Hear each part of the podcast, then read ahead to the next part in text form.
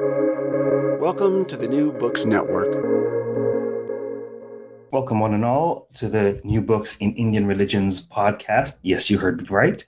This is the New Books in Indian Religions podcast, formerly known as the New Books in Hindu Studies podcast. Same podcast, same host, um, fantastic guests, just more space so that we can include um, um, um studies on um, Jainism, Sikhism, Islam in India, for example. Um, so it's official. We're now the New Books in Indian Religions podcast, and I have the double delight of speaking today with the co editors of the Routledge Handbook of Hindu Christian Relations, brand new right off the presses. Um, and these co editors are um, one you'll recognize, Chad Bauman, uh, who was just on to talk about his fascinating book, and Michelle Voss Roberts. Welcome to you both. Thank you. Thanks for having me.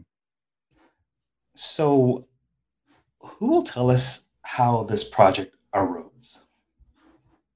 We, about four years ago at the American Academy of Religion, we got contacted by an editor at Routledge who told us that they were putting together a series of handbooks on various topics, not just religion.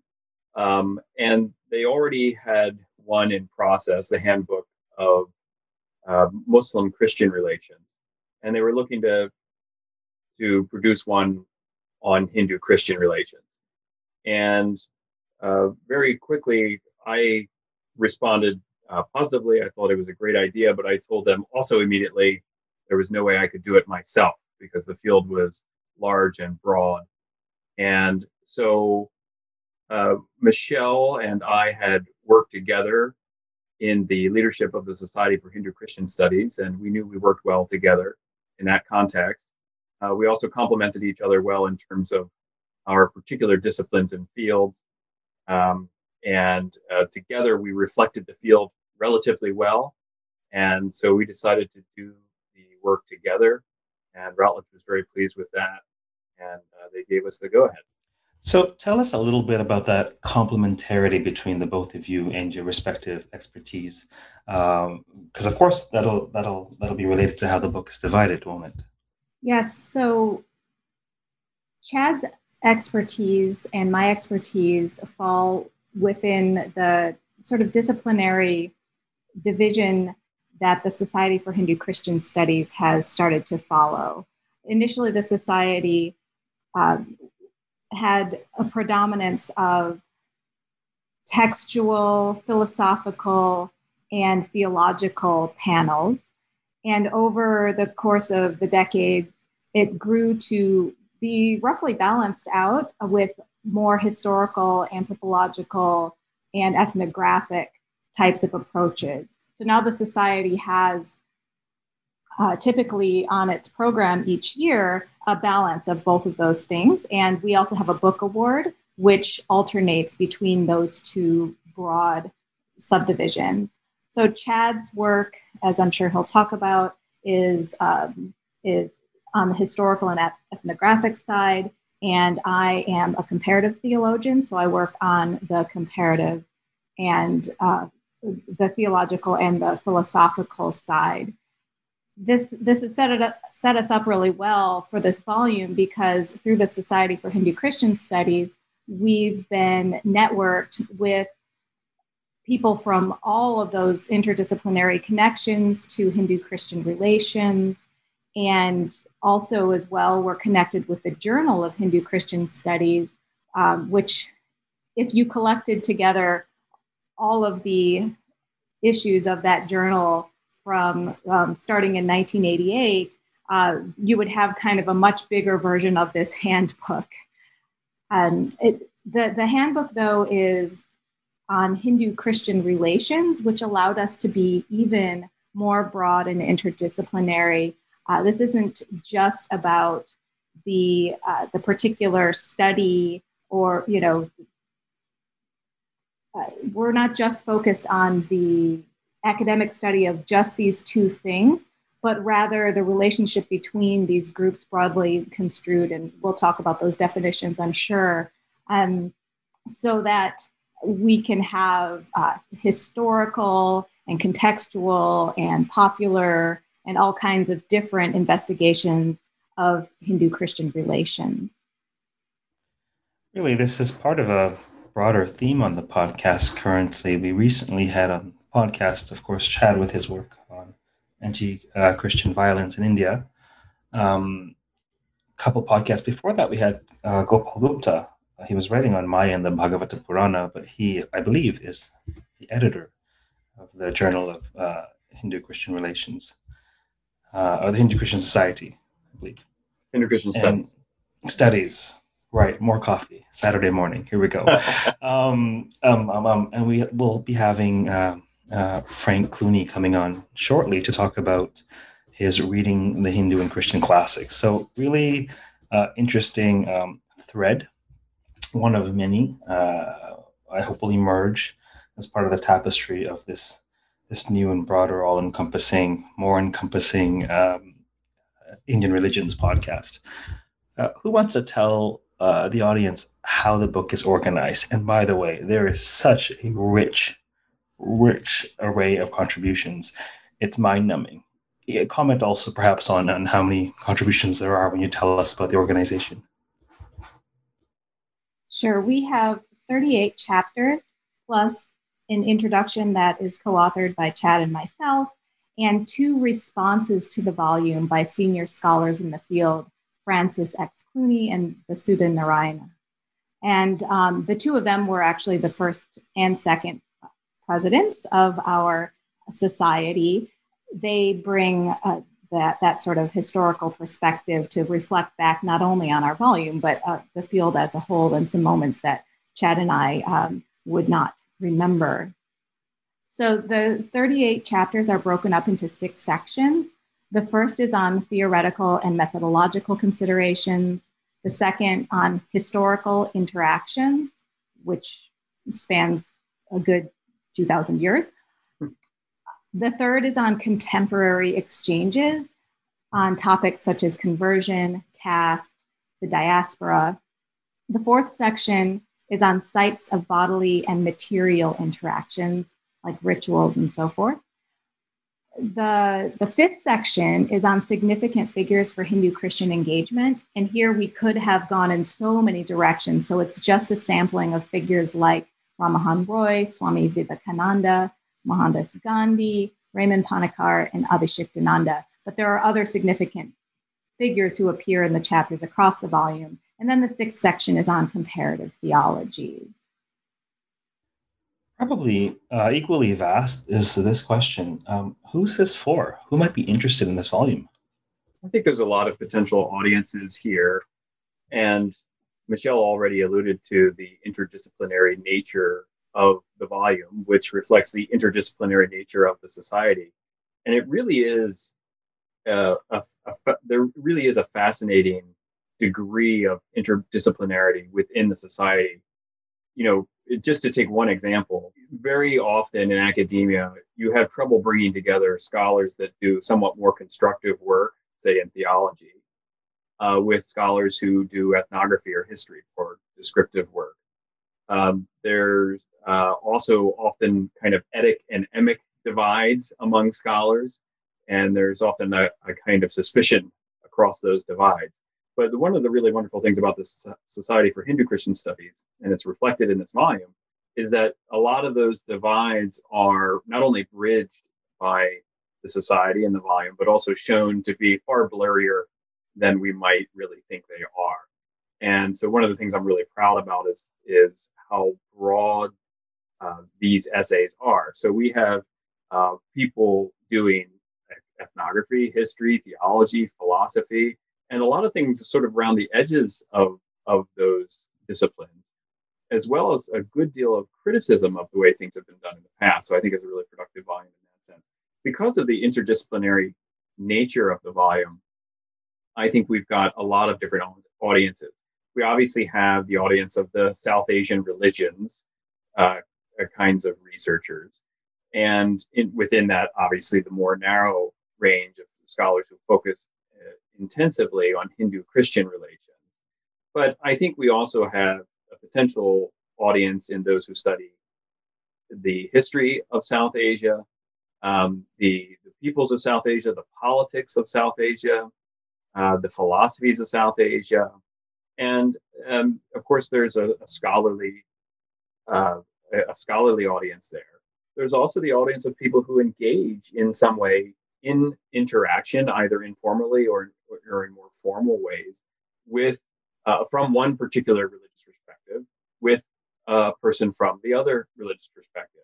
And um, the Society for Hindu Christian Studies, as Michelle has already kind of mentioned, started a little bit more on the dialogue side of things, the dialogue and kind of comparative theology side of things, and has really grown into this broader field. But there are still people who are interested in this topic from that dialogue perspective. They want to know uh, what kinds of interactions have Hindus and Christians have had, and which have been productive and which have not been productive.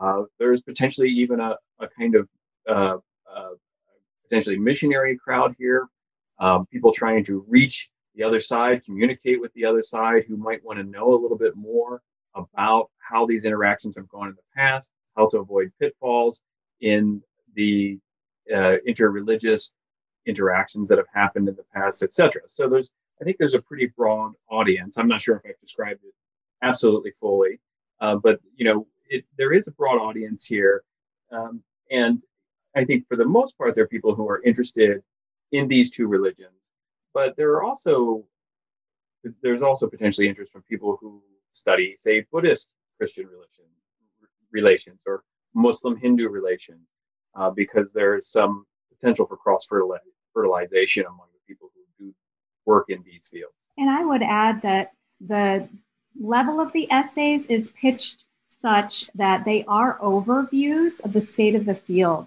So scholars in the field can use the volume to broaden their understanding of the field because it is quite a broad volume.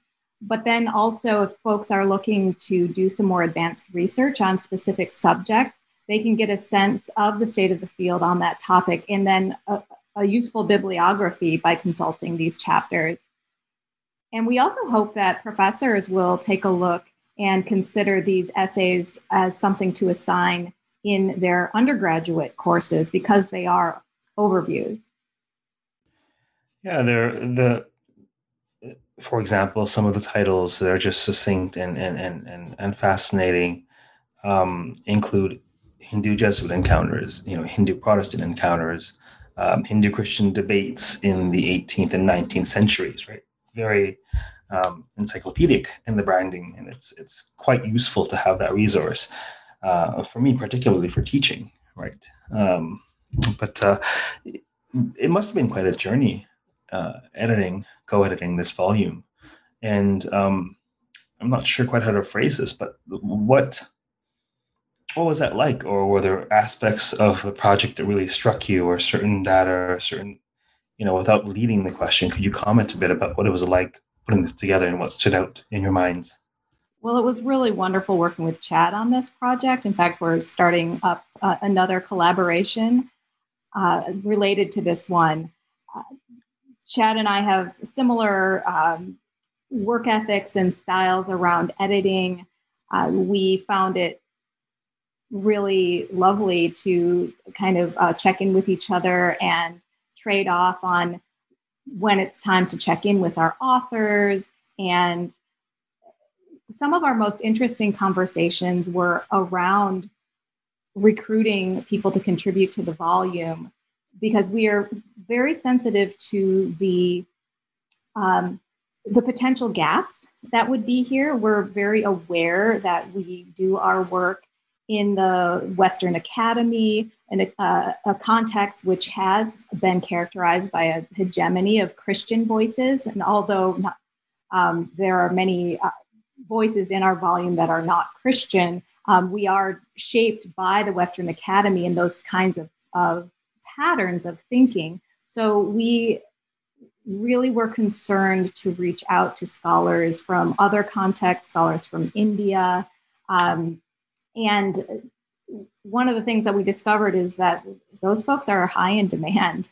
And um, so while we were able to include scholars from India, Europe, the UK, New Zealand, Australia, as well as the US and Canada, Um, at other points, we wanted to be really careful to, to think about whose voices and perspectives may not be coming through and to make sure that there were some essays that, to, to the best of our ability, would fairly represent those perspectives. With 38 uh, and, and, counting um, chapters, uh, it, it's still impossible to, to include everything that we wanted to include. And, um, and so this we see as a, as a starting point. So we hope people will be in dialogue, that, that we hope that, that we'll get some reviews from various contexts so that we can continue the conversation. I would add a few things to that as well. I, I think, you know, again, I would echo what Michelle just said about our working relationship. It's absolutely, it has been absolutely wonderful to work with Michelle for all the reasons that she described. We really work in similar ways. Uh, when I'm busy, it seems like she's not. When she's busy, it seems like I'm not. And uh, we both really uh, trusted each other just to do the work and, um, you know, without scrutinizing what other, what each other had done. So you, you know, when somebody did something, you just felt really wonderful that the other person had done it and and that it was getting done. And and it worked out really well. And I think we also need to really thank our authors. You know, we had 38, 39 people involved in this project other than us, there is a lot of potential in that number for delays in a project like this. And we turned this manuscript in one month later than we had promised it in the middle of a pandemic. And that's not really something that was completely under our control, obviously. That's that was possible you know, largely because our authors did what they said they were going to do. They did great work on the first rounds. We didn't have to edit things that much, and they did things on time, uh, you know, almost universally. And it's just a, that's a very unusual situation in these volumes. They're always delayed, even when you only have 10 authors. So I'm I'm really proud of this collective effort because of the way that so many people worked so well and so conscientiously on on the project. And I also agree with Michelle that uh, it's tough to leave stuff out, both to leave topics out um, and to get to the end of sort of putting all of the chapters together and having an outline and realizing you've got a really good friend who writes on really interesting stuff who you couldn't find a way to fit into the volume or you have a really top-notch scholar who writes uh, on really interesting topics who you couldn't you know fit into the volume. And those are some painful moments um, and some painful choices for sure. For sure. And i'll echo my appreciation for the contributors. One of the things i loved about this project is that when we would send updates it was like we were all cheering each other on and we would get these threads of congratulations and it was uh, during the pandemic it really felt like we were checking in with each other our colleagues that we weren't able to see at our regular conferences, we were having scholarly conversations and also some side conversations about how we were doing during the pandemic. It was really a, a good project for us during this time. You know, I was really chuckling to myself um, on a number of fronts as I heard you speak. Clearly, the stars aligned uh, to produce this, but more practically speaking or mundanely speaking, um, um, I ended up uh, working with a scholar by the name of McComas Taylor. He's at Australian National University, and we we co-edited uh, just conference proceedings together for um, World Sanskrit Conference. And there was just such a je ne sais quoi with the synergy of, for whatever bizarre reason, like as you say, when when when I couldn't respond, uh, he took care of it, and vice versa. And our time zones are so different. And nevertheless, we found a sense of immediacy in our inboxes that we couldn't even duplicate with people in the same uh, postal code. And uh, so I approached him and said, "Look, we've got to harness this. I'll take care of most of the monkey work, um, um, um, and we're now putting together a volume on Sanskrit narrative, um, which hopefully will be out. Um, uh, who knows when? By the end of next year, we hope. But uh, I really resonate with what you were saying in terms of um, just having that that flow with certain collaboration partners, and then you notice it because uh, also often academics are quite busy there are various different stripes. They have all kinds of demands on their time, and it doesn't always flow, right? And so that's fantastic that you're able to join forces and and i chuckle because now i understand completely why you're like let's do this again because this shouldn't have been this easy and you know, let's let's not make it hard by working with other people. Um,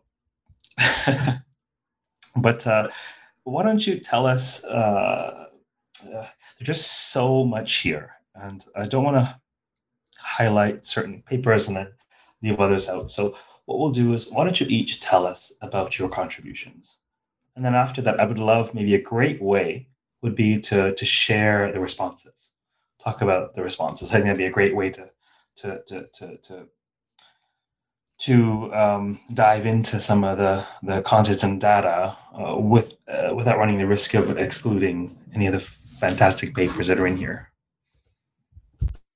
Sure, I'll talk a little bit about my contribution.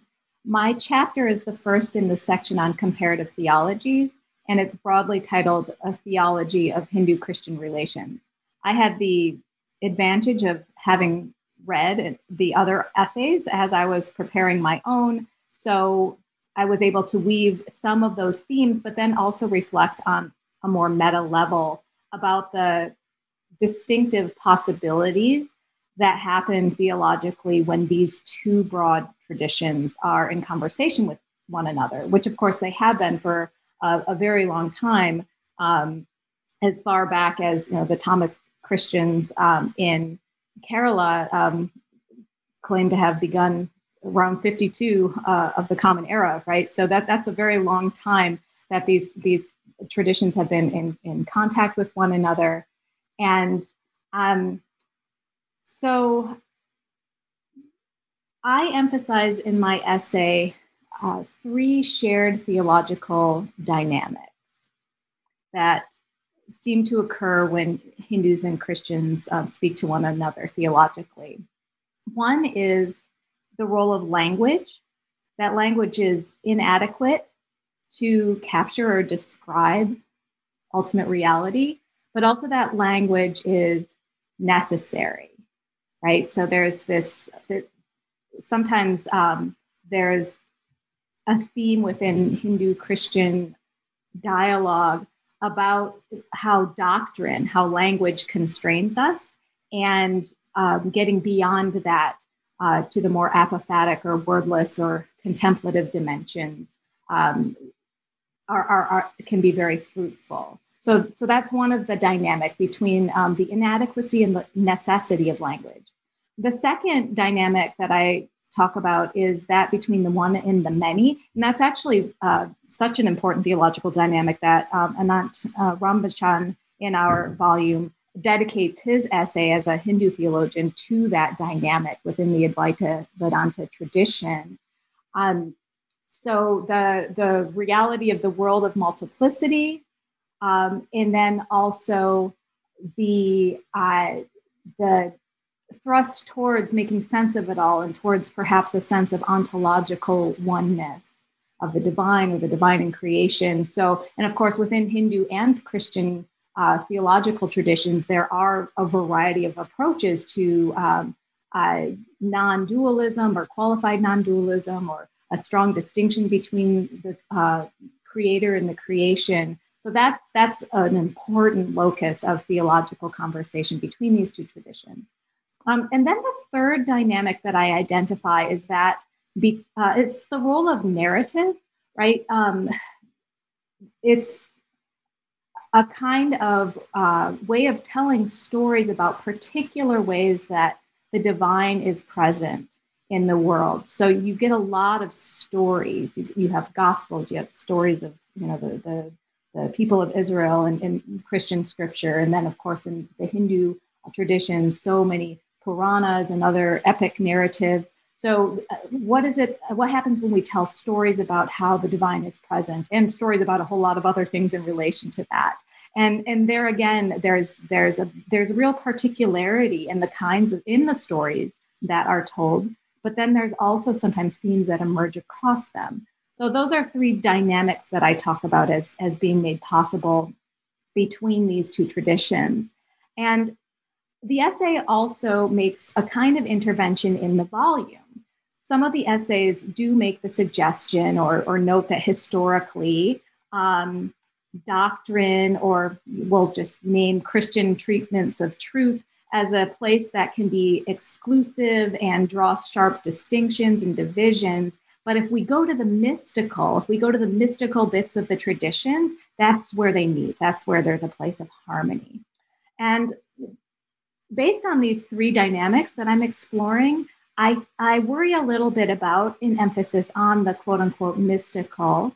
Um, it might contribute to religious harmony in the face of you know divisions and conflicts but i also think there's a bit of an intellectual shortcut that happens there because appealing to the mystical can obscure significant particularities and also neglect the fruitful discussion of those particularities so it, it, and i also noticed that that very category the mystical is something that's been constructed over time. It has a particular genealogy within christian theology that interestingly enough has functioned to privatize religion and also sometimes to exclude certain um, groups from authority right? If the women figures are mystics they they can be kind of put off to the side but the you know people who really say true things and right doctrine are are tend to be men in, in that Christian genealogy. Um, that same sort of marginalization happens in the application of the mystical to the mystic East, right? Um, that, where that is the shadow side of modern Western constructions of rationality. It's a kind of also place where Orientalist fantasies play out. So um, uh, that, that that's one of the ways that I think having these dynamics of balancing out how we use language, the one and the many, the roles of narratives um, can help us bring some particularity and not obscure those through appeals to the mystical. Fascinating. Chad, do you want to tell us about your contribution? Sure. And, you know, I'd, I'd like also to mention that I think one of the really wonderful things about Michelle's chapter is that it is a, it is an excellent introduction to an overview of the essays in that comparative theology sections. And like she said, when you when you're the editor, you get to read all the other all the other chapters, and it's it's useful to be able to think about well, what's missing and what can I fill in the gap. And her essay does that really wonderfully for our volume. My my chapter was a little bit more uh, narrow in its focus. One of the one of the concerns we had as we were developing the volume was that there just aren't a lot of skeptics of Hindu Christian dialogue and Hindu Christian engagement in the academy. Uh, so we knew that there was going to be a bit of a kind of pro engagement and a, a pro interaction, a pro dialogue um, bias in in the volume, and you know to to engage in something called Hindu Christian studies in some ways implies that you think there's some utility uh, in that engagement. So one of the things we wanted to try to do as much as possible was highlight uh, people who were skeptical of engaging with each other. And particularly because this is where we felt like we really didn't have a lot of coverage, Hindus who were skeptical of the interactions with Christians or who were a little concerned about the intentions of Christians, particularly particularly Christian missionaries, and obviously also Christian colonial figures from, previous historical era. Um, so um, my chapter is part of a kind of duet of chapters. The first one is written by Richard Fox Young, and it looks at Hindu Christian debates in the 18th and 19th centuries and really highlights the work of some really fantastic Hindu thinkers who tried uh, to critique Christianity, uh, both from their own perspective and on Christianity's home territory, so to speak, and did so quite well. My chapter then picks up the baton at the turn of the century. And we kind of skip over Vivek Vivekananda because uh, Robin Rinehart uh, gave us a wonderful chapter on him. So I started uh, with the people who are kind of considered the fathers of Hindutva, uh, V.D. Savarkar and M.S. Golwalkar. And then I trace a critique of Christianity in its various forms, but also through some of its commonalities from Savarkar and Golwalkar um, up to the present day through people like Gandhi, uh, Sitaram Goel, Ram Swarup, Arun Shourie, Radha Rajan. And then I also bring that conversation into the United States at the end of the essay, looking at the Hindu American Foundation and uh, Rajiv Malhotra. And all of these figures had a pretty strong critique, or still have a pretty strong critique of Christianity, a deep skepticism of missionary work in particular. And what I tried to show is that despite all their differences, and there are significant differences, there is a common thread that runs through them. There's, uh, and the thread um, goes something like this uh, Christianity is a, a quote unquote foreign religion in India, um, which is a, a religion that functions in quite a different way than Sanatana Dharma or the Hindu Dharma, we might say. Even you know, even to the extent that we wonder whether we should use the word religion when we're talking about India's uh, India's uh, traditions, like what we call Hinduism and Buddhism and Jainism and all the rest. Um, but it's Christianity is a different kind of religion from the perspective of these figures. Um, it's a religion which is more like politics than like religion uh, because of its emphasis on growth, at least in certain quarters. Um, and that, uh, that uh, putatively obsessive um, focus on growth leads Christians to turn away from what is the heart of true religion, which is the search for spiritual transformation, and towards something more uh, like the political game of trying to gain more people to your side. And, and as I argue in the essay as well, to some extent, this is an argument about the definition of religion itself. Uh, many of these thinkers say, and, and Gandhi perhaps said it most clearly uh, among the early figures, uh, religion is and should be something that's about internal spiritual transformation. That's a transformation that can happen in any religious tradition, but it's probably easiest to achieve that transformation in the tradition in which you were raised, uh, because that tradition is tied to the culture in which you are raised, and it simplifies things for you. Um, to uh, to go as some Christians do and try to convert somebody away from their ancestral tradition and to Christianity is unnecessary and superfluous uh, because you don't need to switch transition, uh, switch traditions to achieve spiritual trans- transformation.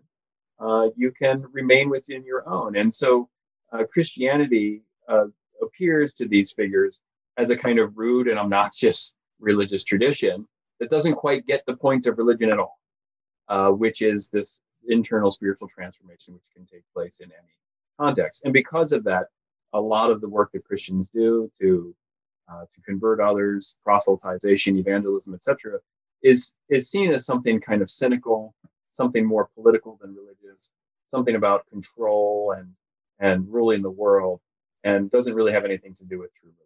That is fascinating. Um, there's so much that comes to mind that I will not share in this moment because that would be a podcast of itself. Utterly fascinating. Um, why don't you tell us what uh, uh, the great uh, Vasudha Narayanan says or responds? She's one of the respondents. You know, I had the good pleasure of um, of uh, we've corresponded over the years since, but I, I had the good pleasure of meeting her when I was a grad student at the University of Calgary. She came out to do a talk, some some uh, keynote, and uh, we ended up taking an afternoon or the better part of a day. A couple of us, we grad students, we took her to um, Lake Louise in the Rocky Mountains, and uh, it just imprinted in the back of my mind as something, um, uh, as an experience, right? Uh, taking Vasu to the mountains. Anyhow, uh, what does she have to say about uh, the contributions this volume? So I'm so glad that uh, Vasudha Narayan um, contributed to this volume by responding to it because she uh, she draws attention to some of the some of the themes of the volume, obviously, but then also some of the places where um, the nature of a volume like this and the kind of scholars that contribute to it um, means that uh, that that we it needs to be supplemented by other perspectives that are, I guess you would say, very much on the ground. So she uh, observes that there's only one essay in the um, in the volume, and that's by Patrick Beldio on uh, the aesthetic dimension of these uh, of the encounter between these traditions, and he focuses largely on visual arts. Um, she draws attention to music and dance and some very interesting case studies about um, how when uh, religious themes are treated how sometimes that's a, a, shared space where there's a lot of fluidity. In other places there can be uh, protest because um, because of uh, perceived appropriation. And uh, in the artistic sphere uh, provides a, a, very interesting um, and and place where sometimes the work is actually non-discursive and can provoke deep um, responses. She also, uh, in terms of the on the ground responses, she draws on social media and other kinds of conversations within Hindu communities where Hindus are um, responding to contemporary uh, conditions in India related to like the lack of a uniform civil code and perceptions of inequality in the government's treatment of Hindu institutions relative to other inst- uh, religious traditions. So she, she's drawing on a lot of um, the things that are a little more slippery for uh, scholars to capture or even to, to, to recognize in terms of their methodology. What would you add, Chad? Well, I you know I think that you covered it well. Um, I think that um, the thing that I, I, you know, both of our both of our respondents did so well in pointing out some of the limitations of the volume, and I think her focus on aesthetics was one, and that was one which I feel we, maybe was a bit more of a blind spot to us that we didn't think about until she pointed it out. There are some of there are some weaknesses that both she and Frank Clooney mentioned that we were aware of from the moment we started, and we're simply not able to overcome. And it might be useful for me to talk a little bit about about some of those things that they raised. Um, they, you know, they both raised the issue of the representation. So we've already mentioned earlier in the in, in the interview here that uh, while we have some Hindus, some Christian, and some agnostic atheists, uh, and uh, authors, and some authors who adhere to other religious traditions, the uh, at least a plurality of, of authors is, uh, would be Christian, or at least would have been raised in Christian traditions, and that represents a certain kind of uh, bias into a volume like this, and and of course it just exacerbates the bias that's already there within the study of religion generally that it is a field that emerged in a largely Christian Western context and unwittingly often and uh, unself consciously often picked up certain Christian prejudices as it developed as a field, the study of religion. So I think they both did a good job of pointing out those things. Um, the uh, they also, you know, noted that our list of significant figures uh, is entirely male, which is a which is problematic.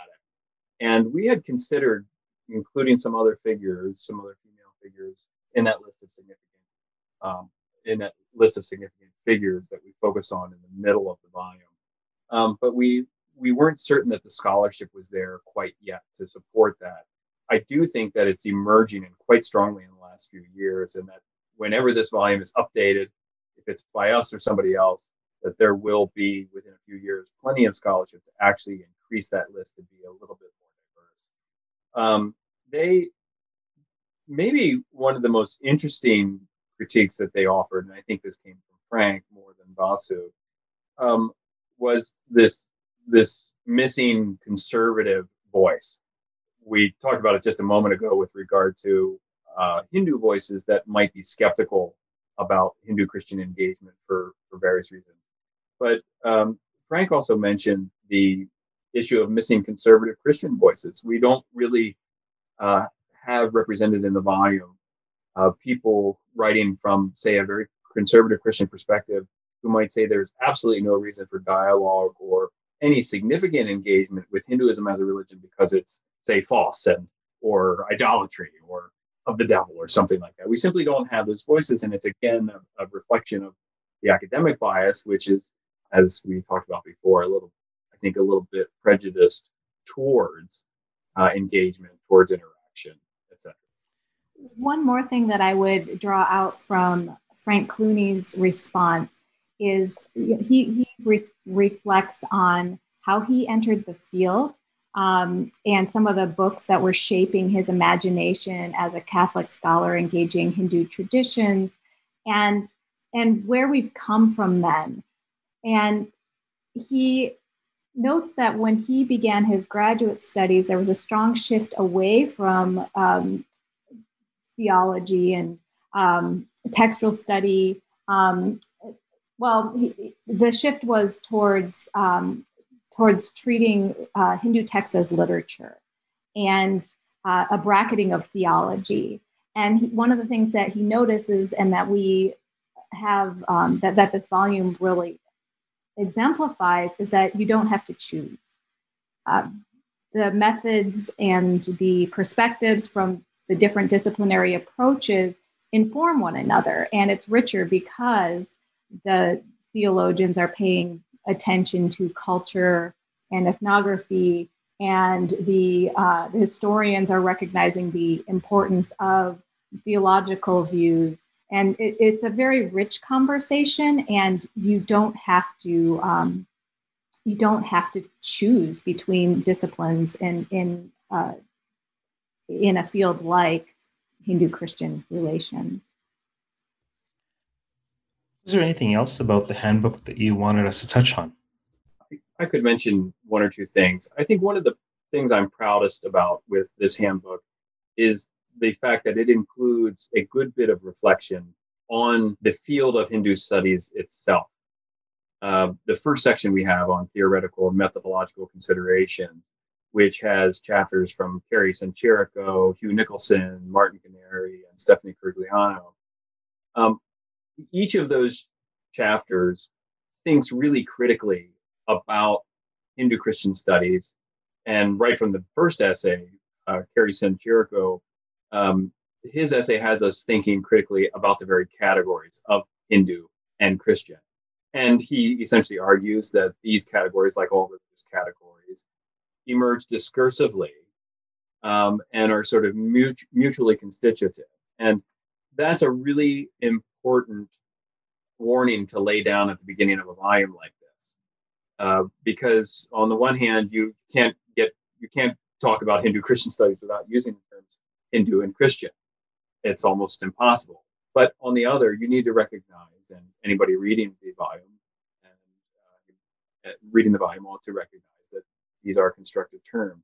So I'm I was really pleased to see that this is a field which has really expanded in the last two decades. There's been a real efflorescence um, and a real broadening of the field. And on the history and ethnography side, that's through the excellent work of people like the late Selva Raj, who, who deserves mention here, as well as some people uh, like Corinne Dempsey and Eliza Kent, who contributed to the volume, um, who, who really established um, this kind of new side, this historical and anthropological side of the field. Um, so the, the field has really matured, but what I would say is that it has not, uh, up until very recently, been terribly self critical. And I think it's now mature enough that it can be self-critical. And so I'm I'm quite pleased that we had those really excellent uh, essays by the authors I, I just mentioned. Michelle, was there something you wanted to add about the handbook? Yes. In addition to that important intervention uh, around the meanings of the terms Hindu and Christian, uh, that, that's really a theme that cuts across the various essays in the volume. I would also want to add that people who are interested in intersectional considerations of caste, race, nationality, and gender for understanding religious identities and interreligious relations will find this a very helpful volume. I feel like this is some of the most up-to-date scholarship in terms of how um, you know not not treating these different things in isolation from one another, but in a very intersectional way. So there are many issues of the construction of identities and relationships here, and that attention to how power works in all of that. That's a, that's an, a theme in the volume, and it's very much also related to the enduring legacy of the colonial encounter. So those are things that really do cut across the entire volume, which just scanning the six section titles might not exactly tell you that, but uh, when you dig into the essays, it's incredibly rich. Yeah, and uh, the last thing Michelle said, I think, is really important. In addition to doing well on critique of the field and doing well on uh, thinking about Hindu Christian relations in an intersectional way, Michelle briefly mentioned colonialism there. Another thing I think, uh, one of the things I perhaps learned the most from reading these essays was the complicated legacy of colonialism. You, you simply, and, and our authors in our historical sections, so this is Sonia Thomas, Frank Clooney, Jason Keith Fernandes, Arun Jones, Penelope Carson, and uh, Richard Fox Young, and, and me. Um, those authors presented colonialism as a as a very complicated affair. So you can't disentangle Hindu-Christian relations from colonialism. It's part of the legacy. It's the context in which uh, the earliest forms of really intense Hindu-Christian interacting happened. Uh, that colonial legacy tinctures the relations of Hindus and Christians even today. It's part of what drives the suspicion of some Hindus um, about the intentions of Christians interacting with Hindus. You, you, you can't get away from that. So there's a sense in which colonialism is and the sort of unequal power structures that that it introduced are have always been part of Hindu-Christian relations. On the other hand, our authors show these really interesting ways in, in which sometimes and in certain contexts, the usual hierarchies of European colonizer and Indian colonized, or just Christian and Hindu, get inverted. Uh, from some figures like Gandhi, who managed to know both religions well and still critique and push back against Christianity, um, through uh, certain kinds of ritual interactions where the distinctions are blurred, to these really kind of complicated post colonial moments. Um, for example, uh, that uh, Robison points out in our in her chapter, where you have the potential for there to be Indian Christians in the United States interacting with Caucasian Hindus of the ISKCON tradition. So these really sort of fascinating complications and inversions of the usual colonial hierarchies. So I think, you know, it's another thing I really feel good about this volume is the way that it speaks of colonialism in complicated terms both as an enduring legacy and a legacy that was frequently inverted or undermined. It really is a far reaching uh, volume, very much so. Now that you've made mention of uh, the contributors of the first two sections, Michelle, shall we make mention of the contributors of the subsequent sections? Absolutely. Um, so, the third section on contemporary exchanges, uh, Ian Richards, on anti-conversion laws, Sundarjan Bhupalan on um, Hindu-Christian relations through the lens of caste.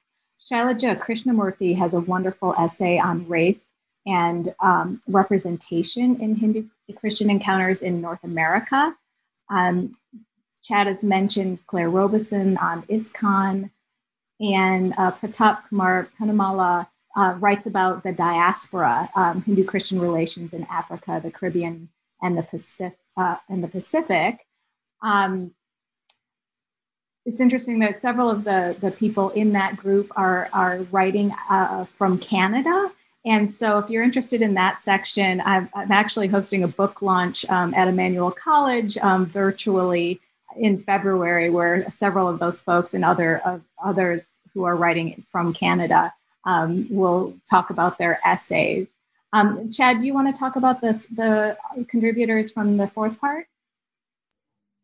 Sure. Uh, the, the fourth section on sites of bodily and material interactions is probably the section which has our uh, highest concentration of people working from an ethnographic perspective. And so the contributors in that section are James Ponniah, uh, Kristin Bloomer, Eliza Kent, Reid Locklin, Patrick Beldio, and Christopher Miller. And I would say one of the really clear uh, cross cutting themes among those authors is the way that in ritual and in practice and on the ground and in local communities in uh, in India primarily they're talking about, but also to some extent in North America, and elsewhere, these kind of hard divisions between Hindu and Christian break down. So James Ponniah from a, a more ethnographic perspective, and Reid Locklin from a, a more theological, or we could say liturgical uh, perspective, are both talking about the ways that in ritual practice, there's a lot of sharing that goes on, a ritual sharing. It's quite common for uh, Christians to engage in Hindu rituals and Hindus to engage in Christian rituals, especially around festivals, but also at shrines that are associated with healing and uh, and and and miracles. And so, you know, uh, I think I find those kind of interactions really fascinating personally. So some of these essays were among my favorite. Kristin Bloomer's is a really fascinating essay in that it's one of the few that emerged uh, directly from primary research, and, and, it was a little bit less of an overview. But she was on the ground uh, when the Indian Ocean tsunami of 2004 hit the southeastern coast of India and uh, observed the great death and destruction and suffering that it caused.